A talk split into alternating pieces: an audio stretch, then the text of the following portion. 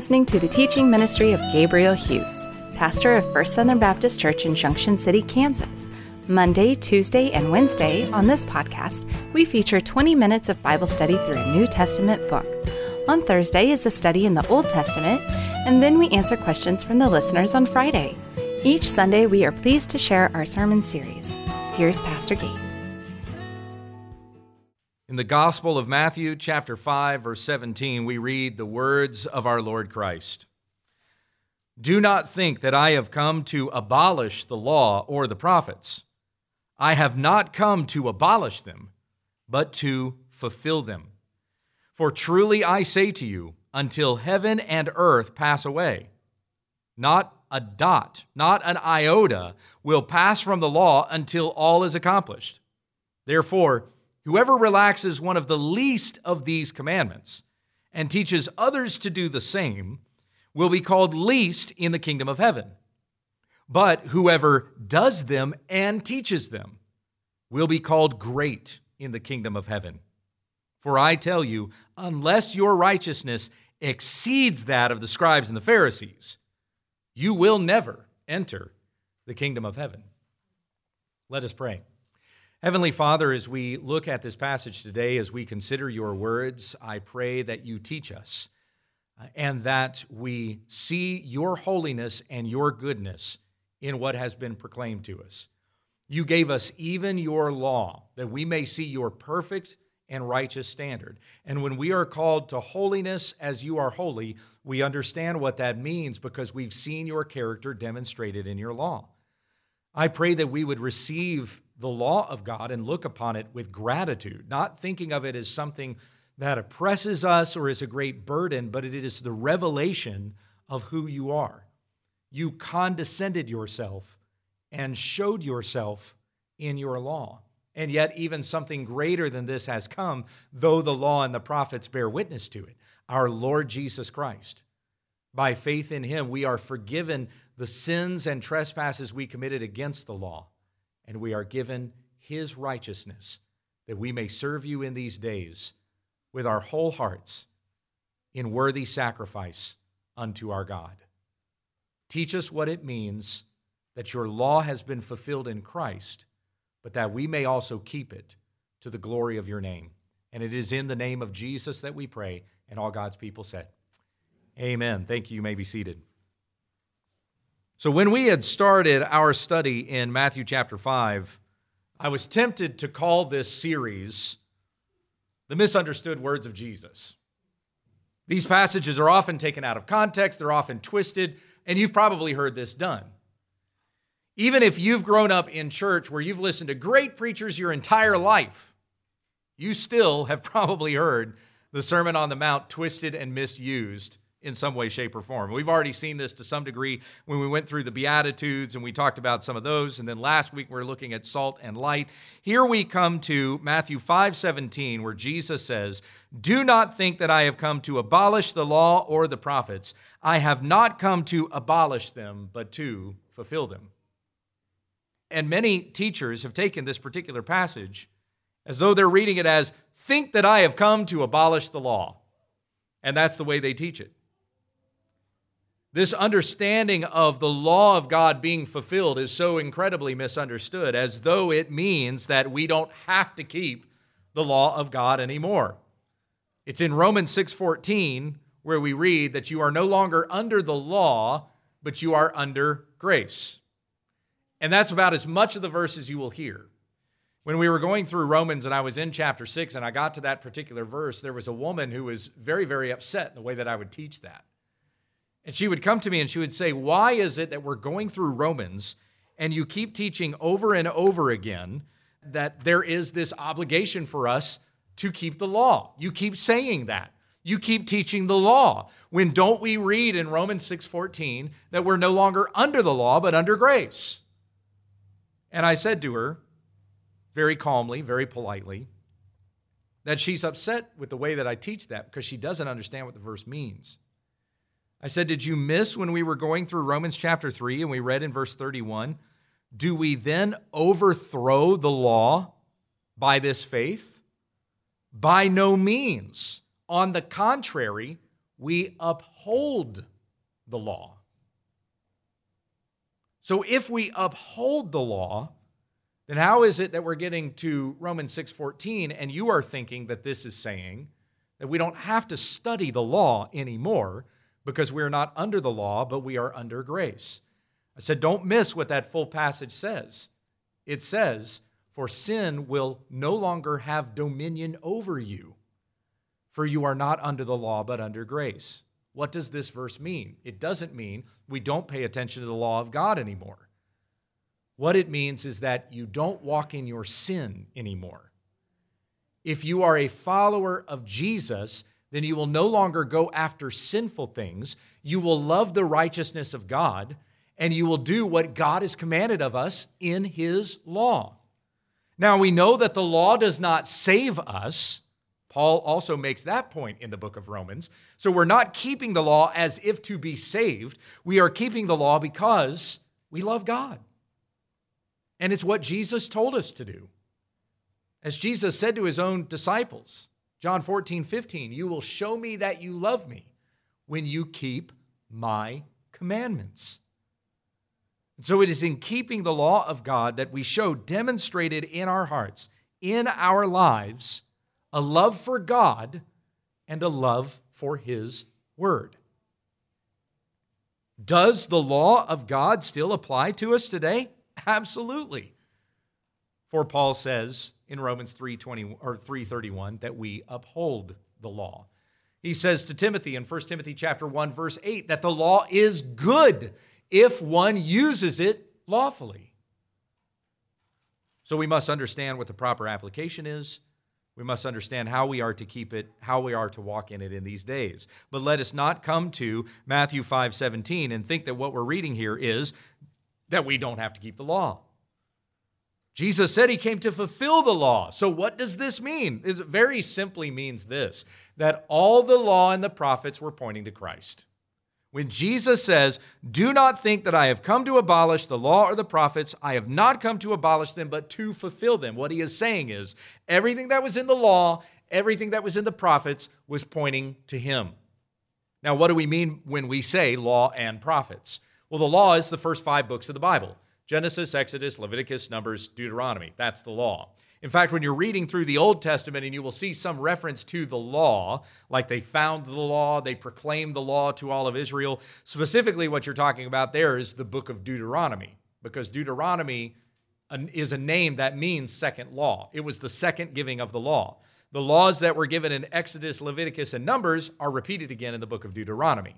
So, to summarize the law and proclaim it to Israel, that they may fear the Lord God and keep his statutes, what they were hearing proclaimed was what Moses said to the children of Israel before they took the promised land in the book of Deuteronomy.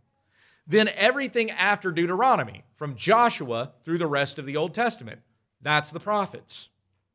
So, the entire Old Testament is considered to be the law and the prophets.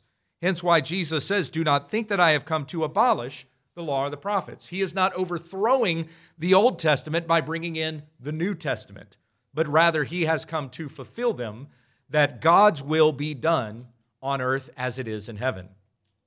Now, one of the things that I've tried to do is we've been going through the Sermon on the Mount, and I've continued to do this and will, and will continue to do this as we keep going, is I've been trying to keep all of this in context. As we've been going through the Sermon on the Mount, we're taking it piece by piece. So we're looking today at the section verses 17 through 20. It would be very easy for us to lose the context.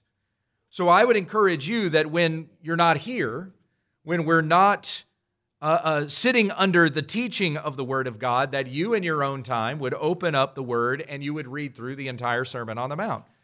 Matthew chapters 5, 6, and 7, that you may keep all of these things in context and you do not lose it as we are going through this together. So even if during the week you're refreshing your mind on what Jesus taught in this sermon, and then you come back on Sunday to hear uh, the, the, the sermon on the Sermon on the Mount, you're able to keep these things in better context because you know what came before what we're reading that day, and you even know what's coming after it. And this particular section, to understand it, it's best to keep in mind what we've just read and especially what's coming next. remember what Matthew has been proclaiming to us all the way up to this point. The Apostle Matthew, in reporting on the life and teaching of Jesus Christ, has been inviting us into the kingdom of heaven. And I would hope in the days in which we're living now, with the, the scare of this pandemic, and we don't know what's going to happen tomorrow, we don't know how long this thing is going to last. When stuff like this happens, when even our jobs are being threatened and the economy is, uh, is under risk of collapsing, when we're looking at the way things are going on in the culture right now, I hope that in these days in particular, you would cling all the more to the promise of the kingdom of heaven that we have in Christ Jesus. Because we realize now, as much as we enjoy the prosperity that has been afforded to us in this nation, how quickly that can be snatched away from us.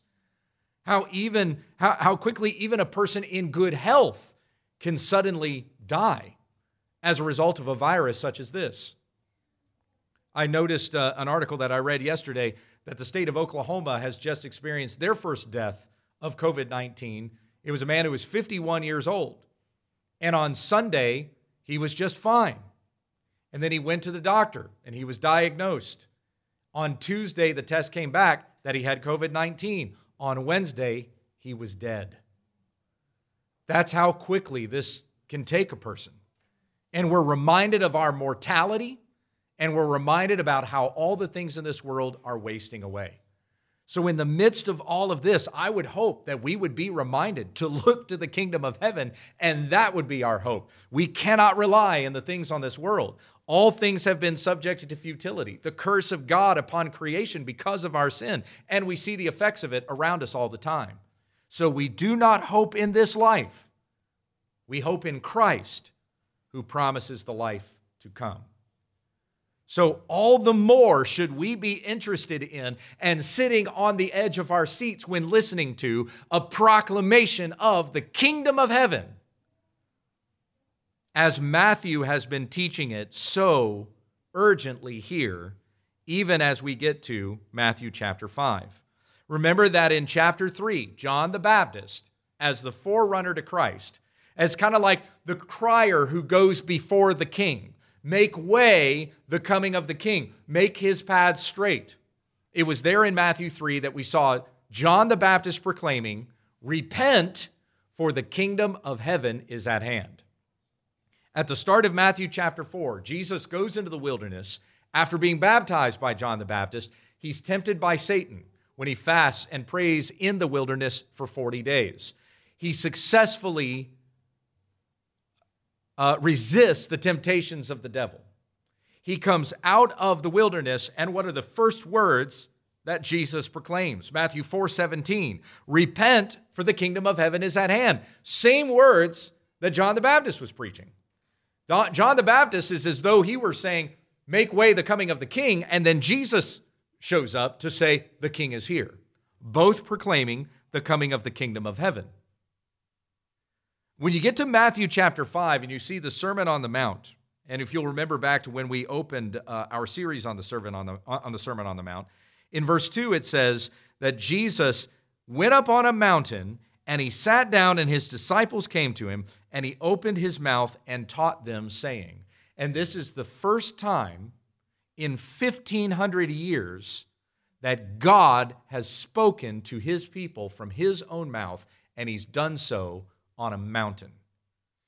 The last time God addressed his people, in that all of his people heard the voice of God, was when he proclaimed to them the law, the giving of the law, the Ten Commandments from Mount Sinai in Exodus chapters 19 and 20. Chapter 19, all the people are gathered there at the base of the mountain. God descends upon the mountain, and his presence there being on the mountain was terrifying. It was it's described as the entire mountain being on fire and smoke going up into heaven and peals of thunder and loud trumpet blasts and this was scary to the people. And they hear God's voice deafening proclaiming his 10 commandments. You shall love the Lord your God and have no other gods before you. Was the first of his commandments. And the people, scared of the voice of God, said to Moses, Hey, this is way too terrifying for us. We didn't know it was going to be like this. Why don't we set this up where you go talk to God and then you come and tell us? You, know that arrangement we had before? Let's do that again. So you go tell us what God is saying, and then you come report to us what it is that God has said. And so that's what Moses did. And then you also had the establishment of the Aaronic priesthood, the Levitical priesthood. But what did the people do down at the base of the mountain while they were waiting for Moses to come back and tell them what God had said? They erected a golden calf and started worshiping a false God. And from that point on, they had rejected the voice of God, that they themselves were going to be priests upon the earth. And so God would no longer address his people with his own voice. It was always going to be through a mediator. And then you had the prophets of God who spoke to the people what God said. For 1,100 years, and then 400 years before Jesus, nothing. For four centuries, God was not addressing his people, not even through a prophet. And we refer to that period as the intertestamental period when you're looking at it in Scripture, because we don't have anything written in that period of time but it's also referred to as the silent age because God was not addressing his people. And so, talk about uncertain days. With the people going, What is God doing? What is happening here? We've had this promise of a, Messiah. When is he going to come? All throughout those four centuries, the people continued to be oppressed by another nation. One of those nations would be the Romans whom they're under the oppression of at this time when Jesus is proclaiming to the people of Israel. So they're looking for this coming Messiah who is going to release them from their exile or their captivity or their oppression to another group of people. Israel is going to be made a superpower again when this king shows up. That's what it is that the people of Israel are expecting. Jesus comes. Who is this Messiah? He sits down on a mountain, and for the first time in 1,500 years, God Himself, from His own mouth, is addressing the people with His word, and He's doing so from a mountain. And what is the first thing that Jesus says when He begins teaching them there in the Sermon on the Mount? Verse 3 Blessed are the poor in spirit, for theirs is the kingdom of heaven. He's teaching yet again on the kingdom of heaven. Look at the last beatitude. Blessed are those who are persecuted for righteousness' sake, for theirs is the kingdom of heaven. And expounding upon that, blessed are you when others revile you and persecute you and utter all kinds of evil against you falsely on my account. Rejoice and be glad, for your reward is great in heaven, for so they persecuted the prophets who were before you. And then what did we look at last week?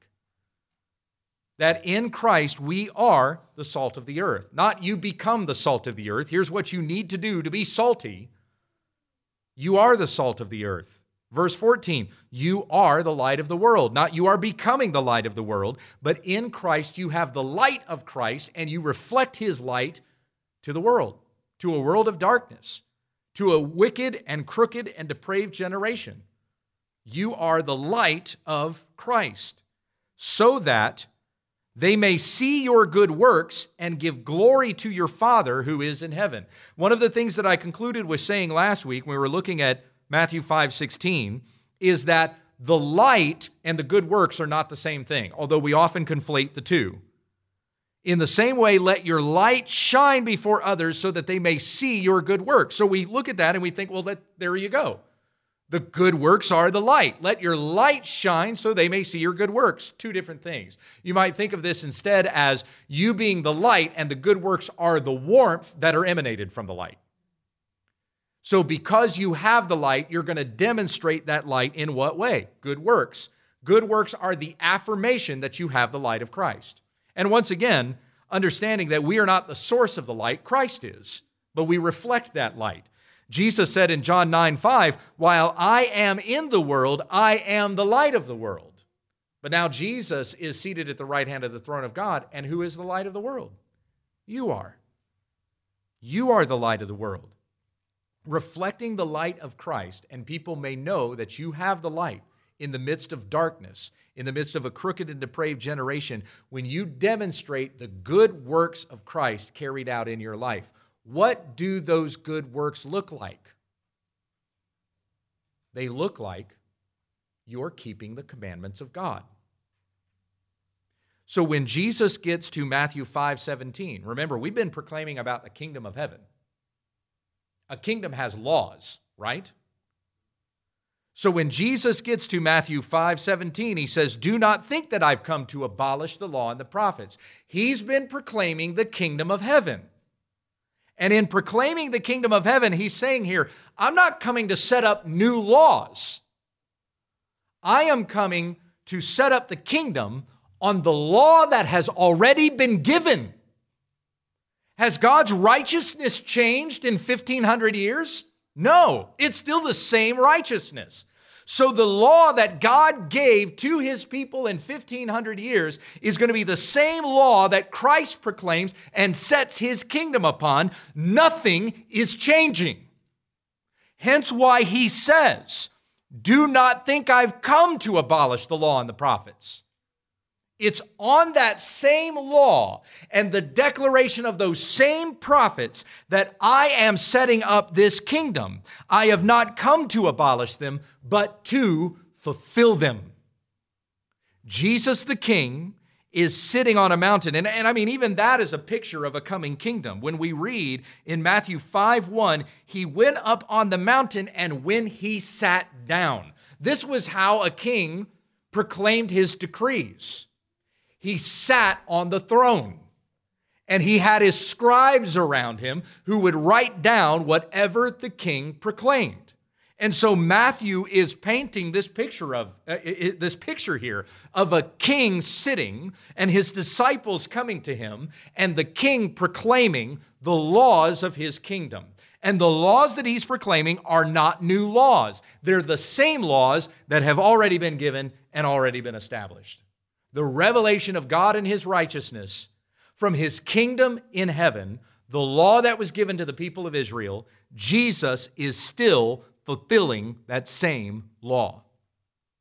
Now remember, in keeping all of this in context, we remember what we've read getting to this point, and we're also considering what we're reading coming after this. What comes after Matthew 5 17 through 20?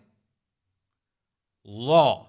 The rest of Matthew 5 is law verses 21 through 26. You have heard it's you have heard that it was said to those of old, You shall not murder, and whoever murders will be liable to judgment. But I say that everyone who is angry with his brother will be liable to judgment. Verses 27 through 30, you have heard that it was said, You shall not commit adultery, but I say to you that everyone who looks at a woman with lustful intent has already committed adultery with her in his heart verses 31 and 32. It was also said, Whoever divorces his wife, let him give her a certificate of divorce. But I say to you that everyone who divorces his wife, except on the ground of sexual immorality, makes her commit adultery, and whoever marries a divorced woman commits adultery. Verses 33 through 37. Let your yes be yes and your no be no. Don't swear by anything, but simply do what you say you're going to do. Laws of retaliation, verses 38 through 42. You have heard that it was said, an eye for an eye and a tooth for a tooth. But I say to you, do not resist the one who is evil. If anyone slaps you on the right cheek, turn to him the other also. Verses 43 through 48. You have heard that it was said, You shall love your neighbor and hate your enemy. But I say to you, love your enemies and pray for those who persecute you. What are we reading? Law. We're reading law. And it's not a new law. Jesus is not changing the law that had already been given. What he's telling this people is you don't even follow the law. You don't understand the point of the law, and you've not been keeping the law. And Jesus, who is God, shows up to say, Here's what the law is, and here's how you've not been following it. And the kingdom of God is established upon the laws of God. They have not been abolished, they are being fulfilled in Christ. And we, as his kingdom people, demonstrate that we are part of his kingdom when we keep the laws of his kingdom. But we must understand that we were incapable of keeping that law in a righteous way. So, going back again to Romans chapter 3, verses 19 through 20, where we're told this Now we know that whatever the law says, it speaks to those who are under the law, so that every mouth may be stopped and the whole world may be held accountable to God.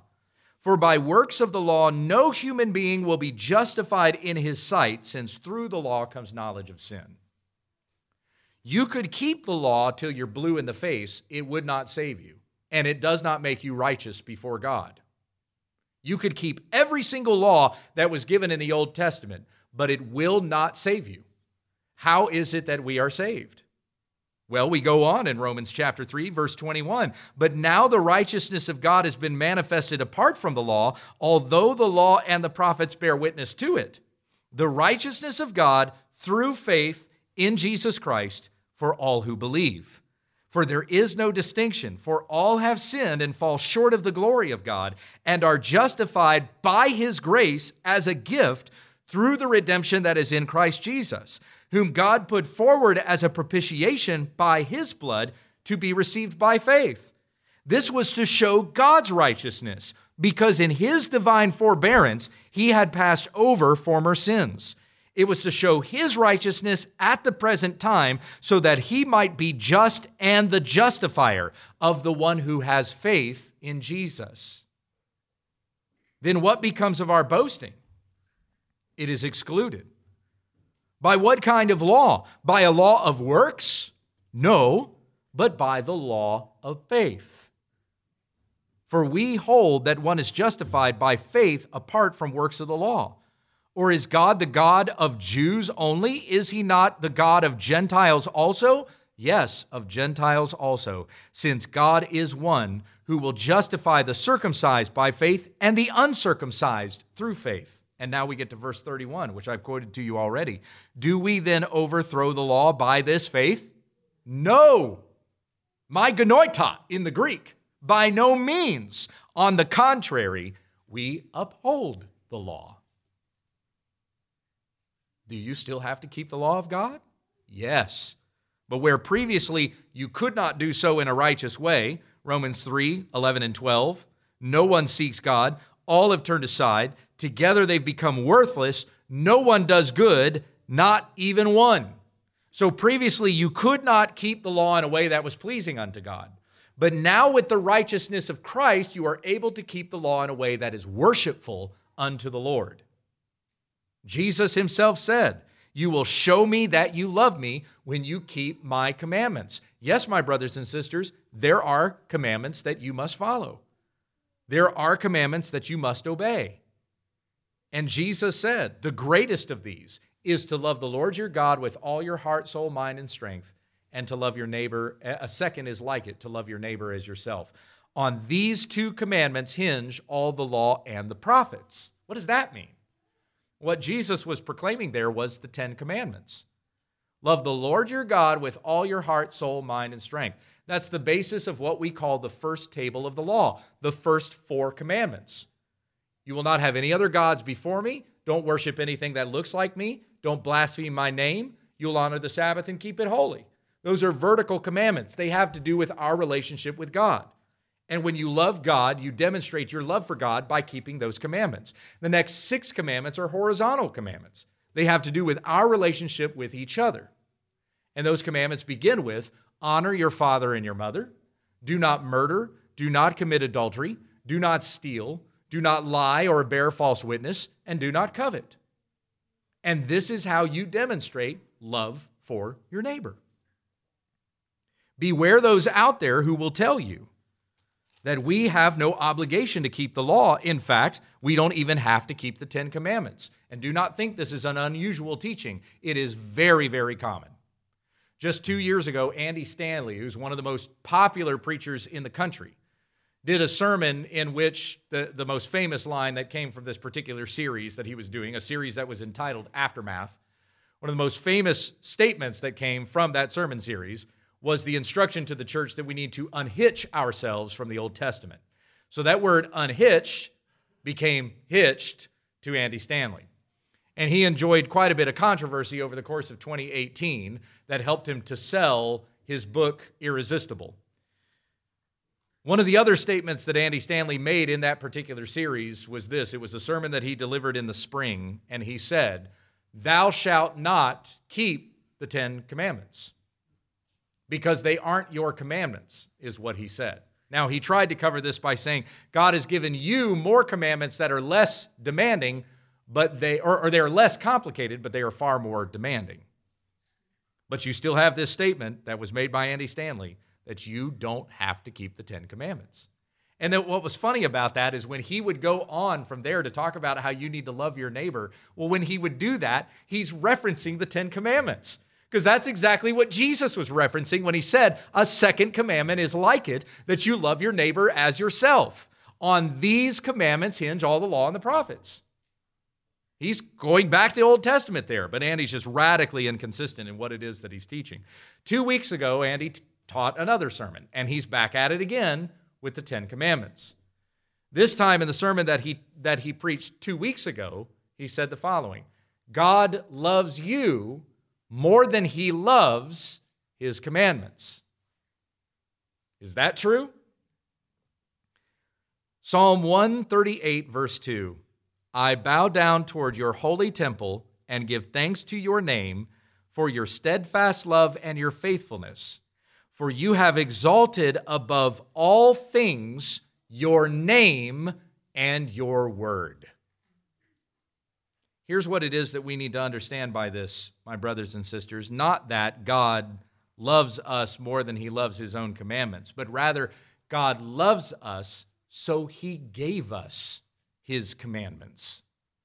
Even when you go back to the Garden of Eden, you go back to when things were perfect, when there was no sin in the world, there was still a commandment that Adam and Eve had to follow. You can eat of any tree of the garden, but you may not eat of the tree of the knowledge of good and evil, for in the day that you eat of it, you will surely die.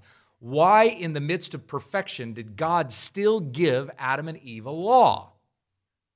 So that Adam and Eve would experience the full joy of worshiping God, even in keeping his commandments. And my friends, that's when everything was perfect.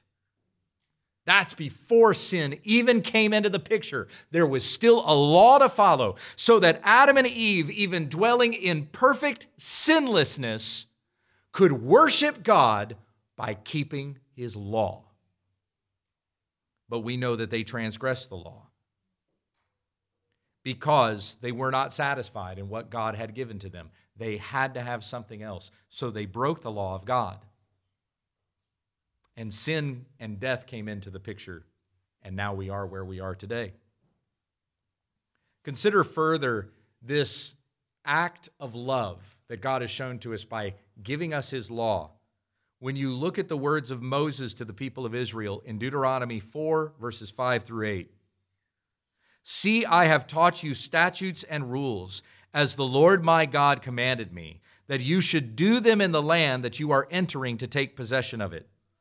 Keep them and do them, for that will be your wisdom and your understanding in the sight of the peoples, who, when they hear all these statutes, will say, Surely this great nation is a wise and understanding people. For what great nation is there that has a God so near to it as the Lord our God is to us, whenever we call upon him? And what great nation is there that has statutes and rules so righteous as all this law that I set before you today. The law of God that was given to his people was an act of love for his people, that they would see the righteousness of God and they would know what it means to worship God in a right and pleasing way unto the Lord by keeping his commandments. When we get to the end of the book of Matthew, the very last statement in Matthew's gospel is this Jesus proclaiming his divinity and saying, All authority in heaven and on earth has been given to me. Now, therefore, go, make disciples of all nations, baptizing in the name of the Father and of the Son and of the Holy Spirit. And get this, teaching them to observe all that I have commanded you. And lo, I am with you always, even to the very end of the age. What are they teaching that God has commanded? All of it. Jesus taught the law and the prophets to show how he fulfilled the law and the prophets, how all of the law and the prophets were pointing to him. And he does not abolish what they say, but fulfills it, and goes on to say in Matthew 5 18, For truly I say to you, until heaven and earth pass away, not an iota, which was the smallest form of punctuation in the Greek, not a dot, which is a reference to the smallest form of punctuation in the Hebrew. So, whether you're reading the Old Testament, the Septuagint in the Greek, or you're reading the Old Testament in the Hebrew, not even the smallest amounts of punctuation that you will see in those documents will pass from the law until all is accomplished. Therefore, whoever relaxes one of the least of these commandments and teaches others to do the same will be called least in the kingdom of heaven. That is why my heart trembles whenever I hear a preacher stand at his pulpit and will say something like, You are not obligated to keep the Ten Commandments. I quake in my spirit for that guy. For God had said, Whoever relaxes one of the least of these commandments and they're not even doing it with the least of the commandments. They're taking the entire moral law of God and the Ten Commandments and saying, you don't have to follow this. That person will be called least in the kingdom of heaven. Does this person have no fear of God? Do they not see his holiness proclaimed in his law? The Apostle Paul said in Romans 7 I didn't know that I was a coveter until I heard in the law, do not covet. And then I realized I've been coveting. The law makes us knowledgeable, it makes us aware of our sin. But that is by the grace of God, my friends. For it's when we are convicted over our sin, realizing that we have broken the law of God, that we are awakened to our need for a Savior. And if it was not for the law of God, we would not know that. And we would not turn to Christ and worship Him and so be saved. So we need the law to make us aware of those things. But then in Christ Jesus, who fulfills all the law, who kept it all perfectly, and gives us His righteousness by faith we are forgiven the sins that we've committed against God because we broke His law. And now we are able to keep His law in a way that is worshipful and righteous and holy because it is being done in the righteousness of Christ. As I've said to you when we were going through Galatians, we go through Ephesians, and now I say to you again, even when we're in Matthew, what God demands of us, He gives to us. He demands righteousness, and He gives us his righteousness. When we get to the end of Matthew 5, where Jesus is going through law, we read in verse 48 You therefore must be perfect, as your heavenly Father is perfect. How high is this standard of the kingdom of God? Unattainable. You can't get to it. If it was left up to you to keep the law of God, you would never get there. You cannot be perfect as the Father is perfect. But as God demands this of us, He gives it to us. And how does He give it to us? In Christ, who is perfect. The righteousness of Christ that we are clothed in. 2 Corinthians 5:21 For our sake he became sin who knew no sin that we might become the righteousness of God in him. And in Christ's righteousness we are keepers of the law and doing so in a righteous way. And even in us, in doing so, the law is fulfilled. Romans 13:10 Love is the fulfilling of the law. So all of the law and the prophets fulfilled in Christ and then we walk in that when we obey Christ, his commandments that he has given to us. Whoever does them and teaches them will be called great in the kingdom of heaven. And again, the commission that has been given to us at the end of Jesus' earthly ministry is to make disciples and teach them to observe all that Christ has commanded. Jesus says, verse 20, For I tell you, unless your righteousness exceeds that of the scribes and the Pharisees, you will never enter the kingdom of heaven. And I have good news for you, my friends. If you are in Christ, your righteousness does exceed the scribes and the Pharisees because you have a righteousness that does not belong to you. You have a righteousness that is Christ's, a robe that He has clothed you in, that you stand before God as justified. Psalm 119 is a love song to God for his law. And here is what we read in the longest chapter of the Bible, the longest psalm in the Psalms.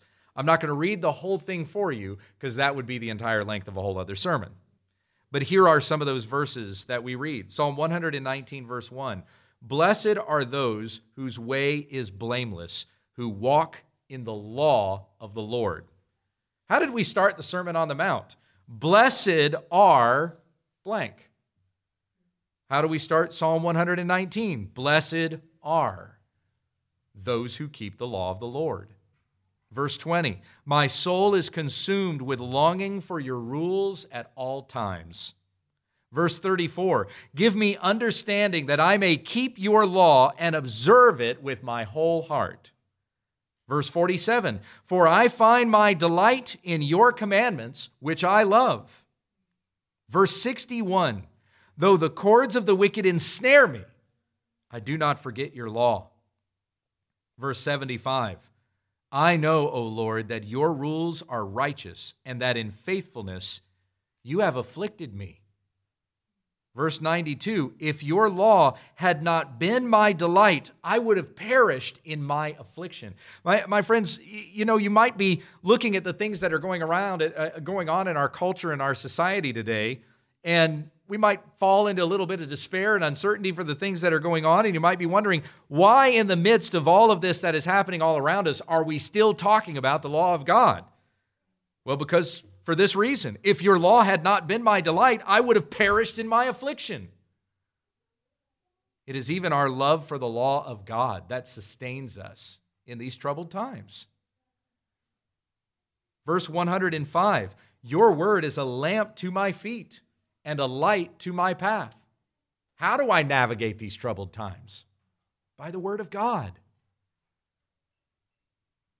Verse 109 I hold my life in my hand continually, but I do not forget your law.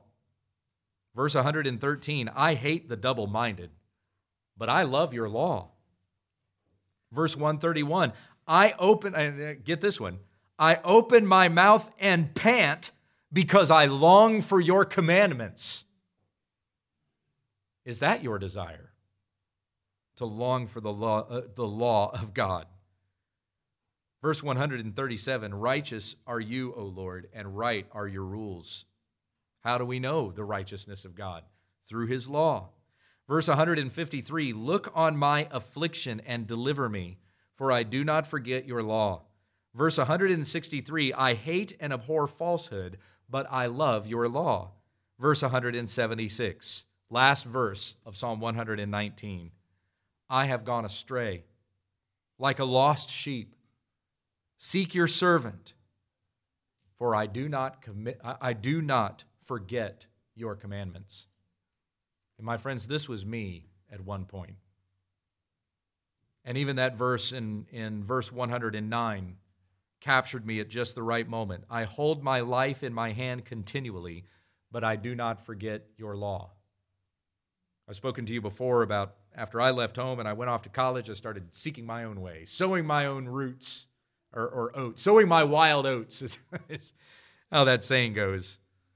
And really, it just means that I was chasing after my own sin and depravity. But even though I was doing what my flesh wanted, I was convicted in heart over my sin because my parents had taught me the law of God. And it was written upon my heart so that when I would fall into sin, I would be convicted over that sin and I would repent before the Lord. And finally, all these things came to a head and in mourning, weepiness, I came before God and asked for his forgiveness, that he would take away this rotten heart of mine and he would give me a new heart, a heart that desires the law of God, that desires Christ and wants to worship him and obey him. And God forgave me of my sin, and he gave me a righteousness that is not mine. By the grace of God, I've been given the righteousness of Christ, and now I have a desire for Christ and for his word, that I may worship him and obey him. I was going astray like a lost sheep, but Christ sought me, and I did not forget his commandments. And so now I am one instead who opens my mouth and pants because I long for the commandments of Christ. His law is my delight. All have sinned and fallen short of the glory of God. But we are justified by His grace as a gift through the redemption that is in Christ Jesus, and it is given to us by faith. So, my friends, repent of your sin and no longer walk in your sin, but walk in the righteousness of Christ that has been given to us. That we may live our entire lives in worship to our King, looking for the kingdom that awaits us, where there is no more sickness, no more dying, no more disease, no more sin no more evil. All the former things will have passed away. Jesus says, Behold, I am making all things new. And so let us cry out with John the Apostle, Come quickly, Lord Jesus. And let our desire be first and foremost for Christ and his kingdom. We will demonstrate that that is our longing when we keep his commandments, the laws of his kingdom.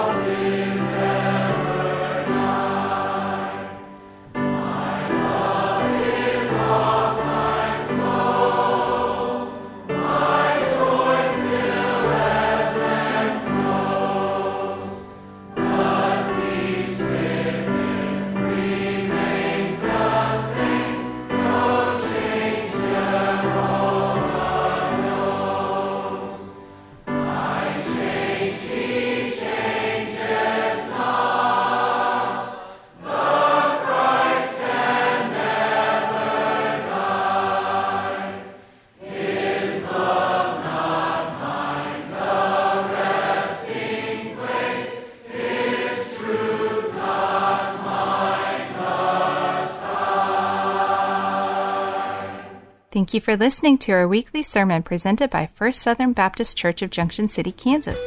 For more information about our church, visit fsbcjc.org. On behalf of our church family, my name is Becky, inviting you to join us again this week, growing together in Christ, when we understand the text.